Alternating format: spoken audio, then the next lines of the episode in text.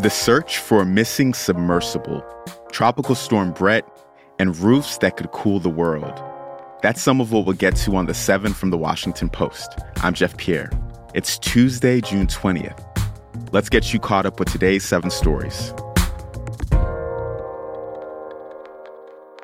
First up, a submersible carrying five people disappeared near the Titanic shipwreck. The vessel lost contact during a dive on Sunday morning, about 900 miles east of Cape Cod. It was on a tourist expedition to explore the wreck. The Coast Guard and commercial boats near the area are searching for the vessel. Rescuers estimated yesterday that passengers have three to four days of life support available. The dive was organized by OceanGate Expeditions, a private research and tourism company. It began putting on these trips in 2021. Number two, the FBI resisted opening its investigation into Donald Trump's role in January 6th.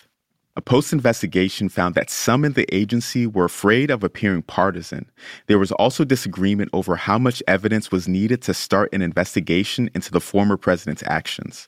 This meant more than a year passed before federal agents began a formal investigation of Trump's attempts to overturn the 2020 presidential election. Number three, Tropical Storm Bret formed in the Atlantic yesterday. It's about halfway between the coast of Africa and the eastern Caribbean Sea. The system is likely to grow stronger and move west. It could impact Caribbean islands like Trinidad and Tobago as a hurricane by the weekend. It's very unusual for a storm to develop so far east this early in the year. Record warm ocean temperatures are playing a role. The waters in the Atlantic are as warm as they typically would be at the peak of hurricane season, two to three months from now. Number four, Russia's most prominent opposition leader went on trial yesterday. Alexei Navalny is already serving sentences totaling more than a decade on charges widely viewed as trumped up. He's now facing further charges of extremism, the trial is being held in secret in prison and could extend his sentence for decades. Navalny survived a poisoning attack in 2020. The U.S. said Russia was responsible. He was later arrested when he returned to Moscow in 2021.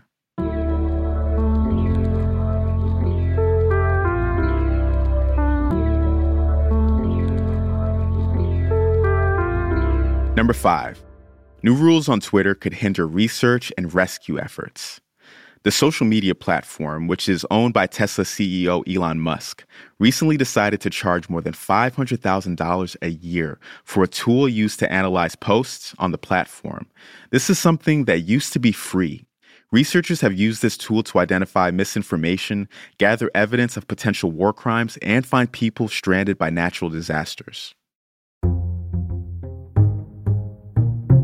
New treatments are giving hope to people with a deadly form of cancer. That's story number six. Multiple myeloma attacks the white blood cells. It doesn't respond well to typical chemotherapy, making it even harder to treat. But new drugs and other treatments are making a difference. They're turning it into a chronic but manageable disease for many patients. Many of these treatments are part of the growing field of precision medicine. Precision medicine uses information from a patient's tumors and genetics to design novel therapies.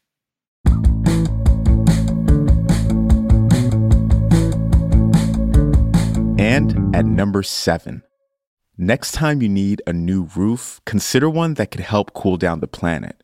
They're called cool roofs, and they use technology that reflects heat back into space. This could lower energy use, save lives, and offset some global warming. One study found that if all large North American cities adopted cool roofs, it could prevent the equivalent of the world's total annual greenhouse gas emissions. Today, Los Angeles, Toronto, New York, and several other cities have cool roof codes or ordinances already on the books. And just like that, you are all caught up. Don't forget, a great way to dig deeper into the news is with a subscription to the Washington Post. We have plans for as little as $3 a month. Go to washingtonpost.com slash subscribe to sign up. I'm Jeff Pierre, and I will meet you back here tomorrow.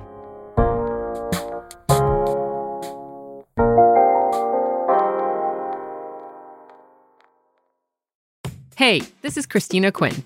I'm the host of Try This, the Washington Post's new series of audio courses. The idea behind Try This is to become better functioning humans without having to comb the internet for countless hours. In our first course, we learned how to sleep better. Now, we're going to learn how to make our friendships stronger. I'll offer expert tips that are doable, and I'll keep it short. So let's do this. Class is in session. Find Try This from the Washington Post wherever you listen.